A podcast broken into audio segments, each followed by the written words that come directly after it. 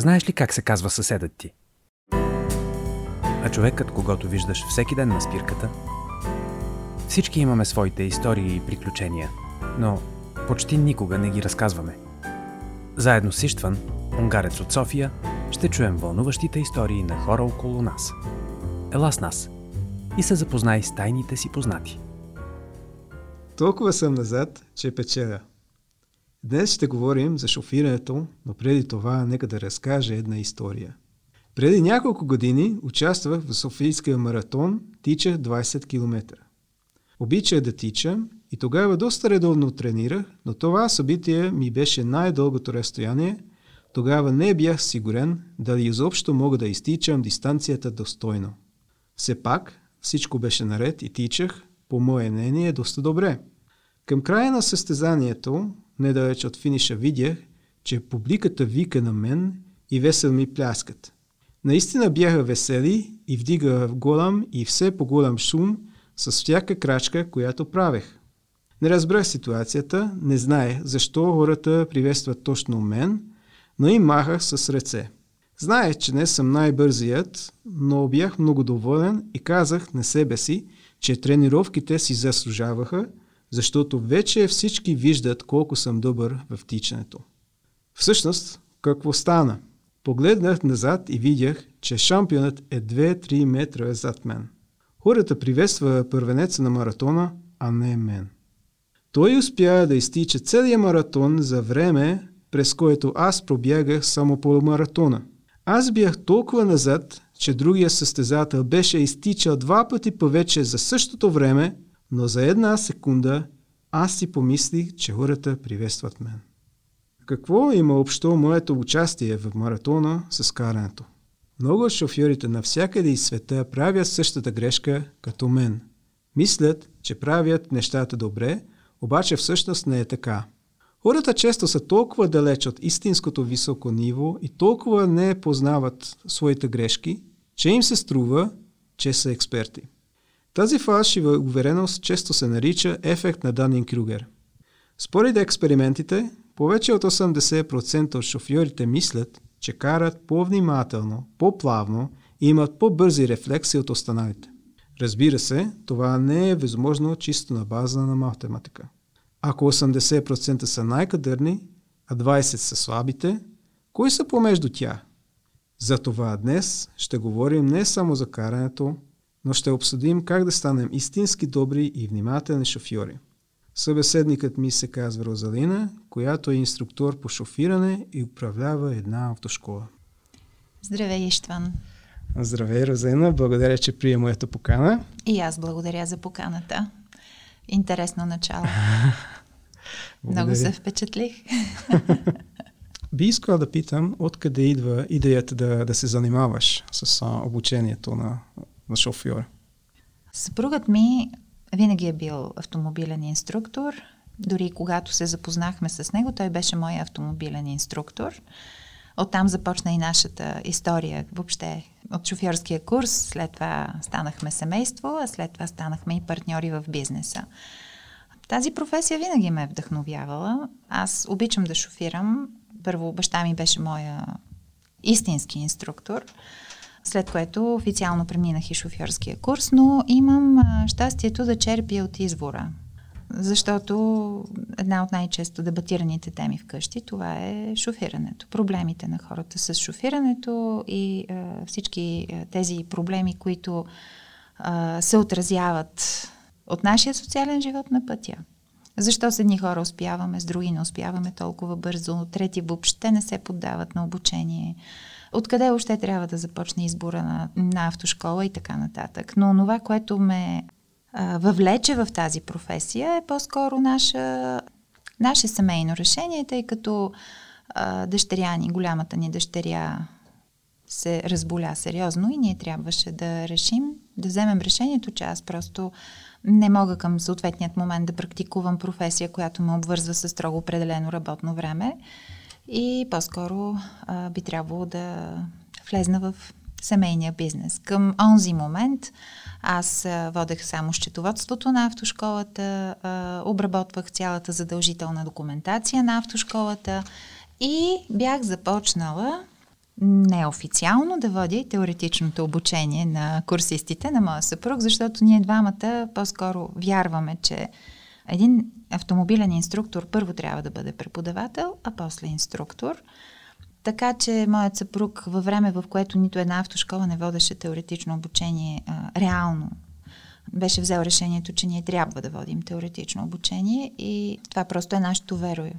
Това ни направи по-различно много, много, много години назад във времето от останалите. В нашата автошкола винаги реално се е преподавала теория.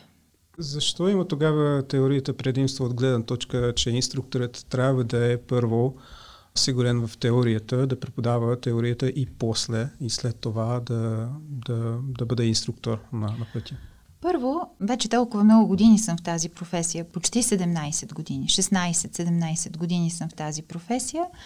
Аз съм имала възможността да контактувам с доста автомобилни инструктори и смятам, че ако ние не познаваме на теория онова, което трябва да извършим на практика, то в никакъв случай няма да ни се получи добре на практика. Все едно да се опитвате да сготвите едно ястие по рецепта, без да познавате рецептата. Или поне основните стъпки в него. Не може да се твори кой знае колко в нашата професия. Има определени задължителни неща, които трябва да се знаят първо на теория и после да се приложат на практика, едно от които е закона за движението по пътищата. Представете си, че приближаваме към кръстовище, има опасна ситуация и или ситуация, която а, трябва да бъде видяна достатъчно на време, за да имаме време да реагираме безопасно, а ние те първа започваме да си обясняваме кой е с предимство на това кръстовище. Това би трябвало предварително да се знае. И не случайно в а, всички наредби, а, които регламентират, контролират дейността на автошколите в България, от а, много отдавна е залегнало като задължително теоретичното обучение. Това колко автошколи го предлагат реално е друг въпрос.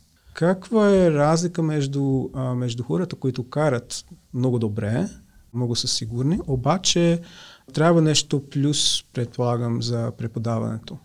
Независимо дали ще бъдеш преподавател, инструктор по автомото подготовка или ще бъдеш фитнес инструктор или ще бъдеш а, ски инструктор или въобще учител по каквото и да е в едно училище, това, че познаваш много добре материята, не означава, че можеш да я предадеш много добре. Тук е момента да кажа една мисъл на Айнштайн, която винаги ме е впечатлявала, че ако не можеш да а, обясниш едно нещо на 5 годишно дете с прости думи, значи не го разбираш. Експерт може да бъде един научен сътрудник, който пише научни трудове в Българска академия на науките. Той е блестящ в развиването на математически подходи и методи, но няма да може да обясни с прости думи една задача на десетокласници, например. Това е разликата между експерта и практика. Практика е а, заобиколен от ежедневни ситуации и казуси, докато експерта е фокусиран точно върху едно определено нещо и няма прекия контакт с човека, за да може този човек, тази индивидуално срещу него непрекъснато да го тренира и да му създава опита в зависимост от субекта, който стои срещу теб, как да се реагира, какъв метод да се избере. Материята е една, която трябва да се освои, но начините за нейното преподаване са различни и те се определят от различните личности, с които работим. Как може тогава един инструктор да научи тогава професията? Първо трябва да разбере, че той не е по-велик от ученика си. Това е основното нещо. Това, че аз знам повече от теб по отношение на шофирането, но означава, че трябва да ти го натрапвам непрекъснато. Моята цел е да положа всички усилия да те науча на това, което аз знам. Или поне на малко от това, което знам. Първо да усетя твоята индивидуалност, за да определя подхода към теб. Дали да бъде леко агресивен, дали да бъде прекалено туширан, дали да бъде подход, който ти дава възможност непрекъснато да ме питаш, да комуникираш с мен и така нататък. Това е много важно. И след това да обясня, че ние взаимно се учим един от друг. Ти ми показваш как да постъпвам с твоята индивидуалност – Съответно, аз ти показвам как да управляваш в зависимост от своята индивидуалност. Ако ти не ми се довериш на 100%, няма да ни се получи процеса в автомобила. А за да можеш ти да ми се довериш на 100%, аз не трябва да показвам своето надмощие по отношение на това умение, което аз искам да предам на теб.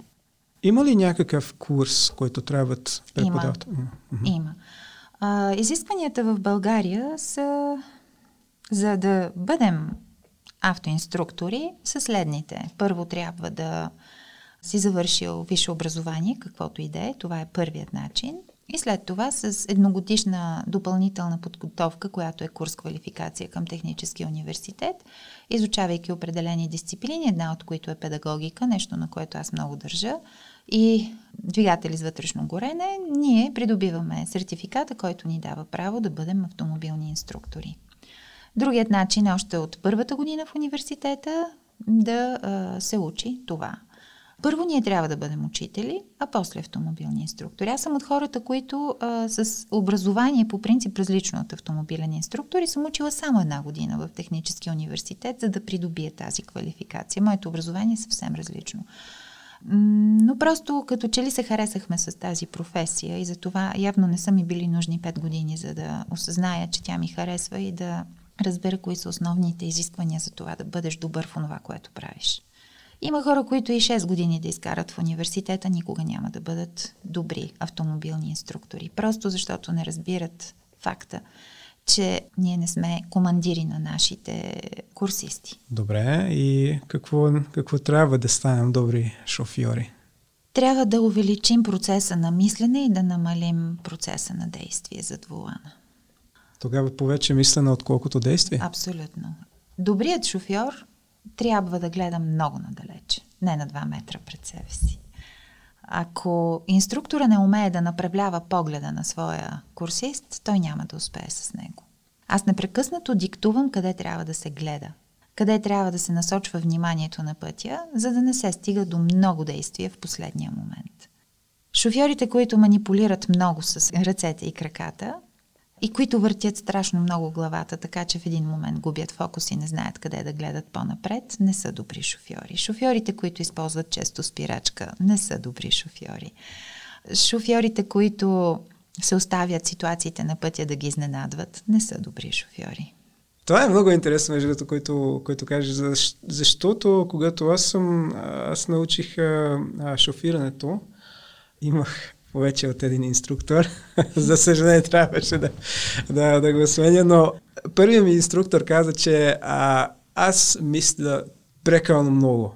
Би трябвало да задействам повече, отколкото да, да мисля. И може би и той, но съм сигурен, че и втория инструктор ми каза, че не трябва да... А, че това е особено тази нека да кажем грешка. Това, този тип мислене, това е типично за хора, които, които работят с, с компютъри и финансите и тези прочие, защото ние винаги мислим малко напред, винаги напред. Обаче на пътещата всичко стават много бързо.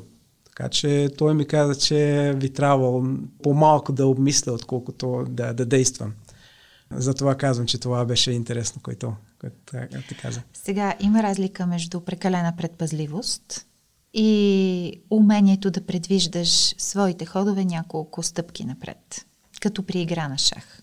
Прекалената предпазливост или така наречените overthinkери, don't be overthinker on the road, води до, до генериране на напрежение. На подсъзнателно ниво когато прекалено много обмисляме дадено нещо, фокуса ни е насочен само върху това и периферията започва да липсва. Освен всичко друго, това напрежение води до загуба на внимание и концентрация. Реагираме в последния момент. Така че не е добре да бъдем прекалено предпазливи, отпускаме се зад вулана и когато знаем къде трябва да, да хвърлим погледа, колко време имаме за да реагираме и какво трябва да се направи, приближавайки към проблема. Всичко се случва на време и плавно и дори броя на самите физически движения е намален. Стресът е елиминиран. А в нашите инструкторски среди витае мита, че много трудно се обучават IT специалисти, лекари и учители. Аз лично това нещо съм го приела като предизвикателство. На мен пък почти всичките ми курсисти са точно от тези сфери. И съм установила всъщност какъв е проблема и на трите категории. Да, какви са? Много е трудно да се дава акъл на умен човек. Проблема на IT специалистите, лекарите и учителите не е толкова в а, липсата на координация не е толкова в това, че тези хора наистина са умни и са свикнали да мислят много преди да предприемат дадена стъпка. Проблемът е в автоматичната бариера на подсъзнателно ниво, която тези хора поставят пред всеки един а, субект, независимо от ролята си, който иска да а, ги научи на нещо. Те вече са излезнали от а, кръга на ученика. Те вече са влезнали в кръга на хората, които могат да научат другите на нещо. И когато се сблъскат с такъв човек до тях, на подсъзнателно ниво започва една борба, едно противопоставяне и отказване. Автошколата ти много често работи с, а, с чужденците. Защо е така? Защото покрай моите първи две дипломи за висше образование, аз учих и езици. След това живота ме хвърли в посоката на автомобилен инструктор и реших, че мога да комбинирам две в едно.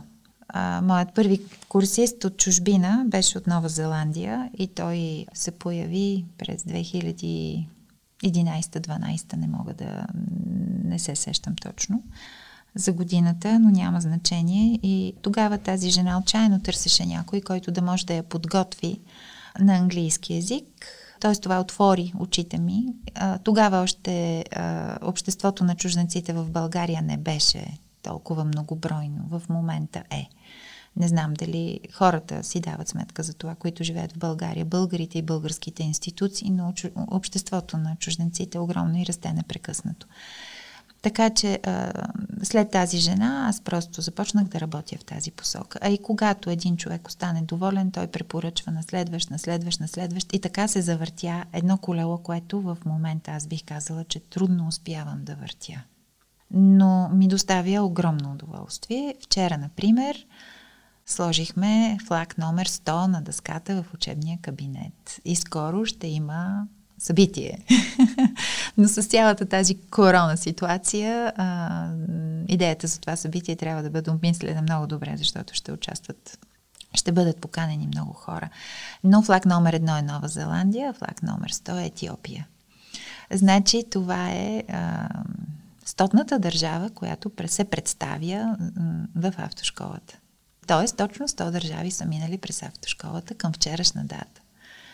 Това е много интригуващо, между другото. И, и когато чух, че първата дама, предполагам, че Точно тя... така, дама. Тя беше от Нова Зеландия, не и от все още някъде. Помня, и все още помня нейното име. Сали Охара. Сали Охара, ако ме чуваш и си още в България, ти си моят късметлийски ученик. Добре, честито. така е. Вижда се някаква разлика тогава между българите и, и чужденците от, от гледна точка на, на шофирането? От гледна точка на шофирането? Да, виждам. Българите се оказват така доста недисциплинирани шофьори, които постфактум променят в същата посока и чужденците. Тоест, чужденците имат нагласата да се спазват правилата. Повечето чужденци идват от държави, където съществуват много правила и още с раждането си чужденеца знае, че тези правила трябва да се спазват. Ако не се спазват, има санкции. Тези санкции бъркат дълбоко в джоба. Самото възпитание на децата от ранна възраст в повечето държави включва именно това, да се спазват правилата. А България не обича много да спазва правила, поради редица причини и това е основната разлика. Това може да направи един чужденец на пътя по-опасен, отколкото един българин. Българин е свикнал с околната среда, адаптирал се отдавна, знае на какъв принцип да оцелява, докато един чужденец, който току-що е дошъл в България, неговата книжка все още е валидна, но да речем идва от Германия. Той се отказва да кара в, на втория ден. Той просто се отказва. Той, той усеща, че попада един, в един хаос, който е много опасен за него. Имам и курсисти, които въпреки, че са с абсолютно валидни шофьорски книжки, които дори не търпят приравняване, човека не намира за нужно да го прави това, защото няма да седи дълго в България. Те се свързват с мен с молбата. Моля ви, искам да взема няколко часа, просто за да ми обясните правилата и да свикна с обстановката тук, защото аз возя децата си, аз не искам да излагам никого на риск както собственото семейство, така и тези около мен. Това е една проява на изключително чувство за отговорност, която аз лично, без да обиждам българите, не виждам в повечето българи.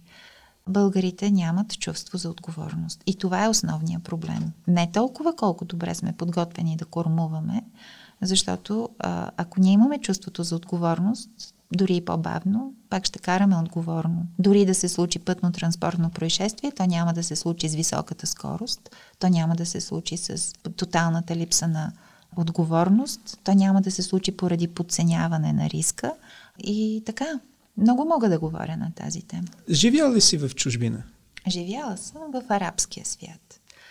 Като дете учила съм там, била съм с моите родители там. Коренно различен свят от а, Западна Европа, от Източна Европа. Живяла съм, да, но това също е опит. Това ми помогна много за това как да разбирам хората от този свят, как да се отнасям с тях в автомобила, до каква степен те могат да се доверят на мен или аз на тях, какви са допустимите граници. Всяка една култура си има допустими граници. Извинявам се предварително за тъпия въпрос. Обаче, доколкото знам, правилата по, по пътищата са горе до едно същи във всяка една държава. Така че не би трябвало да е голяма разлика тогава шофирането, нека да кажем в България, в Штатите. Огромна в... е. Огромна е. И има огромни разлики между законите за движение по пътищата в другите държави в нашите всички те си имат своите плюсове и минуси, но те са а, направени така, каквито са, поради редица фактори, като брой население на единица площ, брой автомобили на единица площ, размери на пътища, ако щете дори и менталитет на шофьорите, ако щете дори средностатистическите данни, за брой катастрофи и причините, поради които те са се случили. Така че закона за движението по пътищата в България, само като пример, е натоварен с много, много подробности, много детайли, които ако бъдат изчистени, ще бъдат сведени катастрофите до, до минимум. В Штатите такова нещо като нерегулирано кръстовище няма. В Штатите въжи правилото за четирите стопа. Когато се приближава към кръстовище, на което да речем няма светофари, не се знае кой е пътя с предимство и кой е пътя без предимство, всички са длъжни първо да спрат за безопасност на всички останали, а след това започва да прилагат правило за предимство на десно стоящ или правилото за предимството на първо пристигналия. В Штатите имат много широки платна за движение и така нататък. Друг пример. България и Германия. Много време ми отне да науча един а, свой курсист от Германия, че трябва, длъжен е да влиза в кръстовището при изчакване на насрещното движение за ляв завой. В случай, че ние тръгваме заедно с насрещно движещите си, имаме едновременно разрешение за потегляне, ние трябва да влезем в кръстовището. Ако сме първа, втора кола, трябва. Не, той отказваше да го приеме. Той го считаше за изключително опасно и непрекъснато ме питаше защо. Защо е така? Това излага на риск мен. Защо да не мога да потегля от средата на кръстовището, където ще блокирам трафика на всички, вместо да съм пред стоп линията? Обясняваше ми човека, че в Германия си има нарисувани кутийки, къде трябва точно да позиционираш автомобила си, ако ще трябва да чакаш на срещното. И така, в някои държави никога пешеходеца не тръгва заедно с движението има отделен момент в, на едно кръстовище, в което абсолютно всички превозни средства спират, за да се даде възможност на всички продължения на тротуари и банкети през едно платно за движение да могат да бъдат пресичани от пешеходци. Отново с оглед сигурността на хората. И така, ние тук в България сме по-предразположени към а, неглижиране на проблеми, като че ли не искаме да, да свеждаме сложните неща до простия, правим точно обратно. Аз, аз съм чужденец и мога да кажа, че наистина е трудно се учи а, да се шофира в чужбина и то на чужд език. И аз бях над 30 години по време на курса. Тогава какво виждаш от тази гледна точка, че има ли, предполагам, че и другите имат проблеми, когато те са чужденци, да просто да мислят, да, да, да преводят тогава какво слушат, какви инструкции чуят? И от гледна точка и на възрастта, защото а, хората обикновено а, научат а, да карат а, на 18 години, примерно, или в университета, когато са, са студенти. Имат и хора, както мен, а, които са по-възрастни. Какво виждаш от тази гледна точка? Възрастта има значение, но всяка една възраст на един курсист, който започва шофьорски курс, а, си има своите предимства и недостатъци. Най-младите шофьори имат най-бързата психомоторна функция.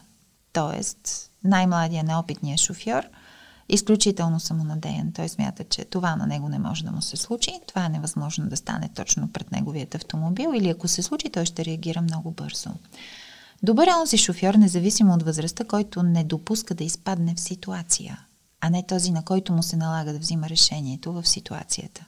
Нашата цел е да не допускаме ситуацията въобще да се случи, а младият шофьор точно това прави. Ето, аз съм в ситуацията, вижте ме сега колко бързо реагирам. Аз бих казала ми, защо въобще допусна да влезнеш в тази ситуация? Можеше въобще да не ти се налага да реагираш. От тази гледна точка, възрастният човек, дори и сега да започва, по-възрастният човек, дори и сега да започва един шофьорски курс, той много добре знае кои са неговите предимства и недостатъци. Много добре знае, че психомоторната функция е малко по-бавна, че неговата реакция може би закъснява във времето. Затова той свиква да мисли доста по-напред и той само физически е в автомобила, ментално е много напред. Предвижда риска, не го подценява и затова намалява броя на рисковите ситуации. От чисто средностатистическа гледна точка не мога да отрека, че този, който е изкарал курса на 18 години, в момента е на 30, е преминал толкова много километри, толкова много ситуации, които са му изградили опит. Това е неговото най-голямо предимство. Чужденци, които искат да, да направят курс тук на английски, примерно, какво могат да направят? Или ако не умеят, не знаят а, български? Много е трудно, ако чужденеца не говори български и ако не говори английски. Изключително трудно е, защото това са двата официални езика, на които може да се положи теоретичния изпит. Или български, или английски. И това не е първата беля. Вторият проблем е, че самите тестове са организирани по такъв начин, че а, вие трябва да сте по принцип с много високо IQ и много трениран в а, правенето на каквито и да е тестове, за да се справите и с нашите елементарни листовки, за основани на закона за движението по пътищата. Начина на задаване на въпросите не цели да извади от нас знанието, а цели ние да се провалим на теста. Следователно, какво очакваме от тук нататък? Хората започват да ги решават на принципа проба-грешка, докато не успеят и докато не ги вземат един ден тези листовки, което пък още не доказва тяхното познаване на закона. Голям е проблема, ако човека не знае български и не знае английски. Също така е голям, ако английския по принцип не е негов роден език, нито пък родния език на инструктора. Трябва да има много опит. Поне английския трябва да е вашия работен език. А инструктора много добре трябва да знае, че команди, обяснения и всичко трябва да бъдат сведени до минимум. Кратки, точни, ясни, едновременно с това изчерпателни. В никакъв случай не трябва да се използват дългите фрази, ако трябва, ще спрем, за да си обясним нещата и да е ясно, че всичко е ясно. Но веднъж тръгнем ли, аз трябва да съм сигурна, че човека до мен ме разбира. Аз веднага знам кога не ме разбира. На мен лично ми помага това, че с хората от арабския свят мога да се справям на работно ниво в автомобила на арабски. С всички останали се справям на английски или френски. Тоест, само за листовките аз ги обучавам на английски, т.е. само за теоретичния изпит. От там нататък за мен на пътя е важно човека да ме разбира веднага. Така че с арабите говоря на арабски. Когато става въпрос за бърза реакция, когато става въпрос за зави надясно, ама сега не след малко, тази команда я подавам на неговия роден език, за да може той веднага да я разбере. В този смисъл бих казала, че с теоретичния изпит рано или късно ние ще се справим, но с а, уменията, които ни трябват за да кормуваме, строго индивидуално. Uh-huh. Строго индивидуално. Езиковата бариера пречи много в това да научиш един човек на всичко, което би искал да го научиш, като умения за двулана. Ако няма комуникация, много неща ще бъдат ощетени. А, да, защото наистина мога да кажа, че тест по кормуването ми беше един от, може би, най- трудният тест, който съм, най-трудният изпит, който съм имал, защото трябва да, да разбера какво ми казват, примерно, и трябва да, да действам, разбира се. Така че от хем трябва да направя нещата, да трябва да, да разбирам, трябва да разбера на, на, на чужд език какво трябва да направя и след това да наистина да, да оценя ситуацията и след, след това адекватно да, да реагирам. Така че да, това е, това е трудна работа и, и затова Да, мога да кажа, че този изпит беше, може би, най-трудният. Това сега. като цяло не е лесен изпит за никой. Шофьорският изпит е уникален по своя характер. Това не е изпит в университета или в училище. Не е като нези, които сме преминавали по принцип и знаем с какво напрежение можем да се сблъскаме. И знаем, че, примерно, аз нищо не знам днес, само отивам на изпита ми, ако не го напиша днес, това ще го напиша следващия път. Няма нищо общо. При шофьорският изпит, особено първия път, когато един човек се явява, той въобще няма представа с какво напрежение ще се сблъска. Колкото и добре да сме карали по време на обучение с нашия инструктор, където дори сме се облягали на него, това, че той ни е пазил в определени ситуации, на официалния изпит по кормуване просто 50% от а, уменията ни могат да бъдат представени, не повече. Така че ако на официалния изпит по кормуване вие не сте се представили много добре и въпреки това сте го взели, поздравления, защото а, имайки в предвид, че сте го взели само с 50% от вашия капацитет, това заслужава поздравления. Никой не успява да се представи по-добре на изпита по кормуване, отколкото се е представил по време на обучението. Или наистина единици, които умеят да премахнат всички бариери и въобще да, не, да си мислят, че не са на изпит, че това за тях е някакво забавление. Просто да успееш да изиграеш собствената си психика, за да елиминираш всякакво напрежение. Има ли хора, които, които отказват от, от кормуната след неуспешния изпит? Аз го наричам синдрома на ам, провалящия се. Имала съм курсисти, които са били по-добри от останалите по време на обучение и в един момент не могат да вземат изпита от втори, трети, четвърти, пети път. Имала съм такива курсисти. Непрекъснато поддържам връзка с тях. В момента, в който се, се преборихме с изпита, аз се страхувах точно това, дали този човек ще продължи да кара. Самата аз почти през ден се обаждам, питам, добре, започна ли да си търсиш кола? Кога смяташ да започнеш да караш? В началото те казват, о, не, никакъв случай. Не знам, нещо се отчаях, като че ли от мен нищо не става. После обаче, леко-леко човека започва да се вдига, но някой трябва да му помогне да го направи. Ако инструктора не, не е добър психолог и не е добър преподавател, пак казвам, нещата ще му се получават просто на механично ниво и няма да има абсолютно никаква връзка между него и неговия курсист. Това си е процес. И ако инструктора приема всеки един курсист като предизвикателство, дори да не е имал точно такъв типаж до този момент в неговия професионален опит, дори да не може веднага да намери точния път към човека, той поне трябва да бъде предизвикан и да не спира да се опитва. По този начин и самия курсист е поласкан, че към него се полагат усилия. усеща се и от двете страни. Този опит се изгражда с годините в самото начало, като се замисля, когато започнах да учавам по кормуване моите курсисти, ами моето желание да ми се получат нещата беше много повече от моето а, умение да ги преценявам на чисто психологическо ниво. А, с течение на времето започнах да работя много и върху това, да разгадавам човека и в момента две в едно върши перфектна работа, но не искам да кажа, че винаги се получава. Има случаи, в които не се получава. Просто не се получава. Просто наистина има хора, които не могат по, някак, по никакъв начин не могат да видят пътя така, както трябва да го вижда един шофьор. В смисъл? В смисъл, а, те са out of the box.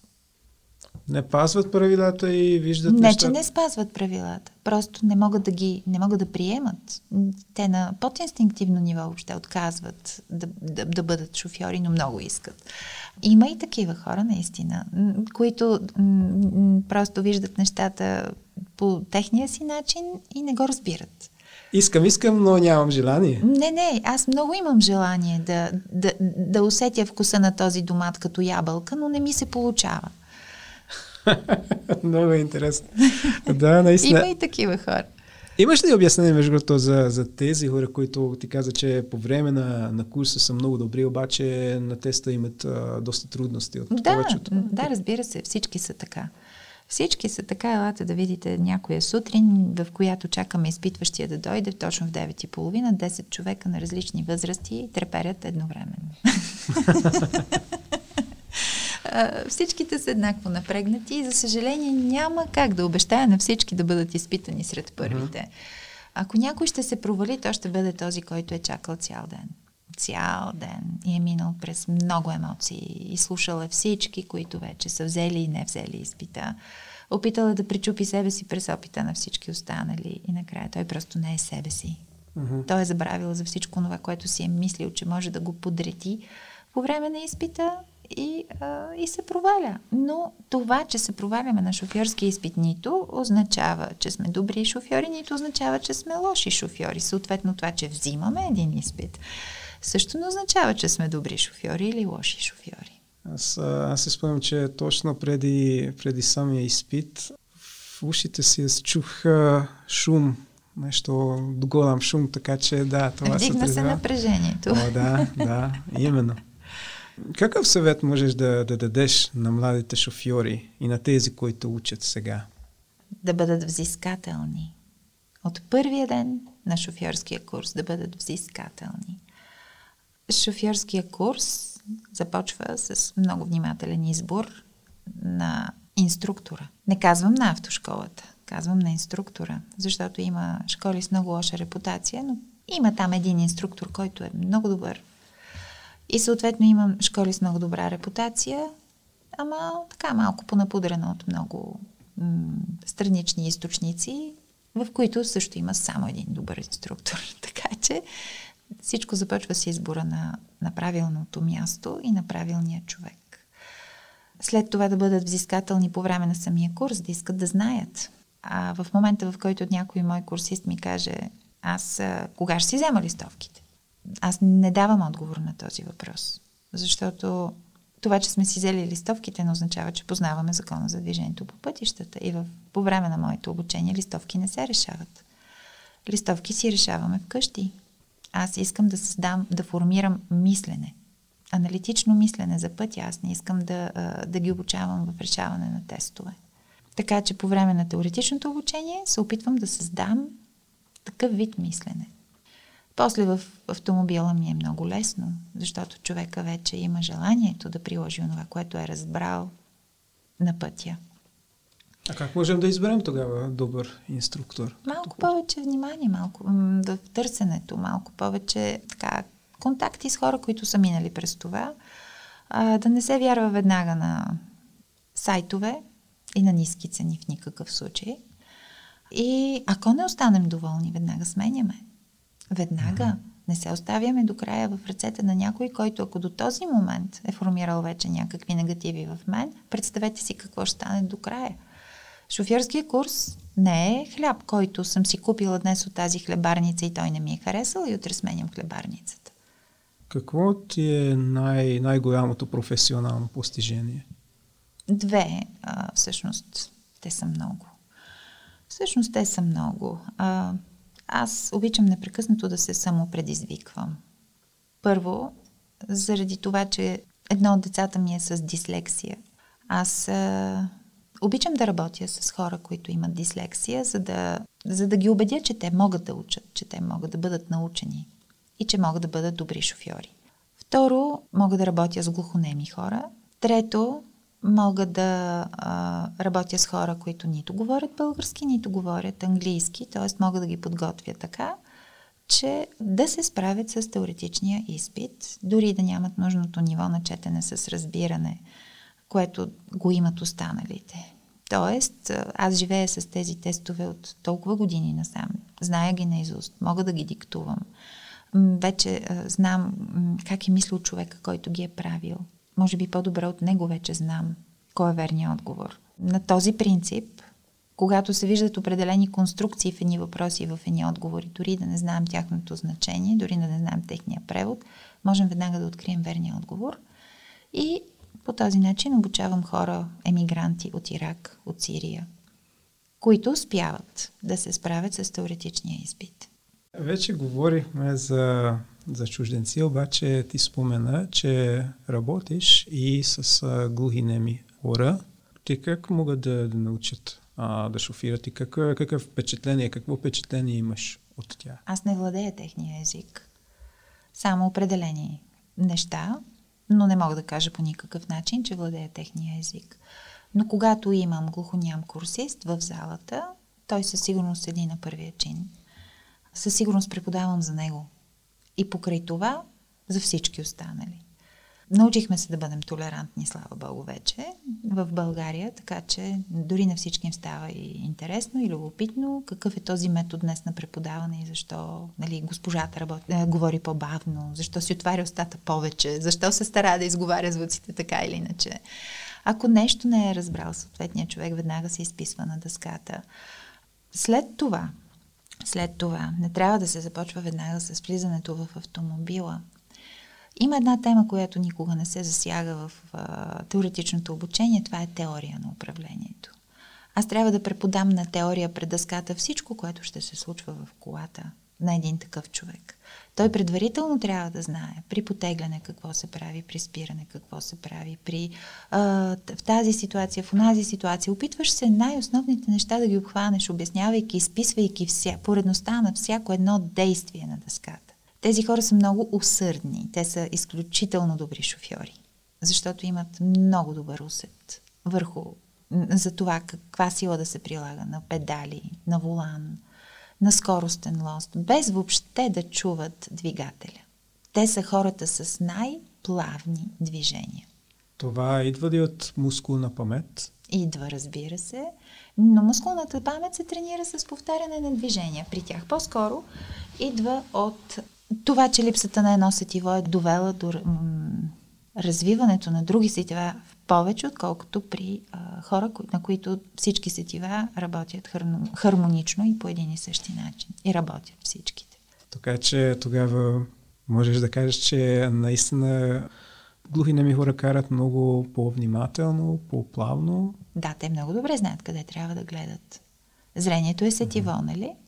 Така, те много добре знаят а, в определена ситуация как да натиснат съединителя, как да го отпуснат, какво да правят с спирачката. Те въобще нямат слухова връзка с а, околната среда. И въпреки това, при точно определения метод и подход се справят по-добре, повярвайте ми. По-добре се справят, с по-плавни движения са, по-внимателни са. Ела с нас отново след две седмици и се запознай с нов таен познат.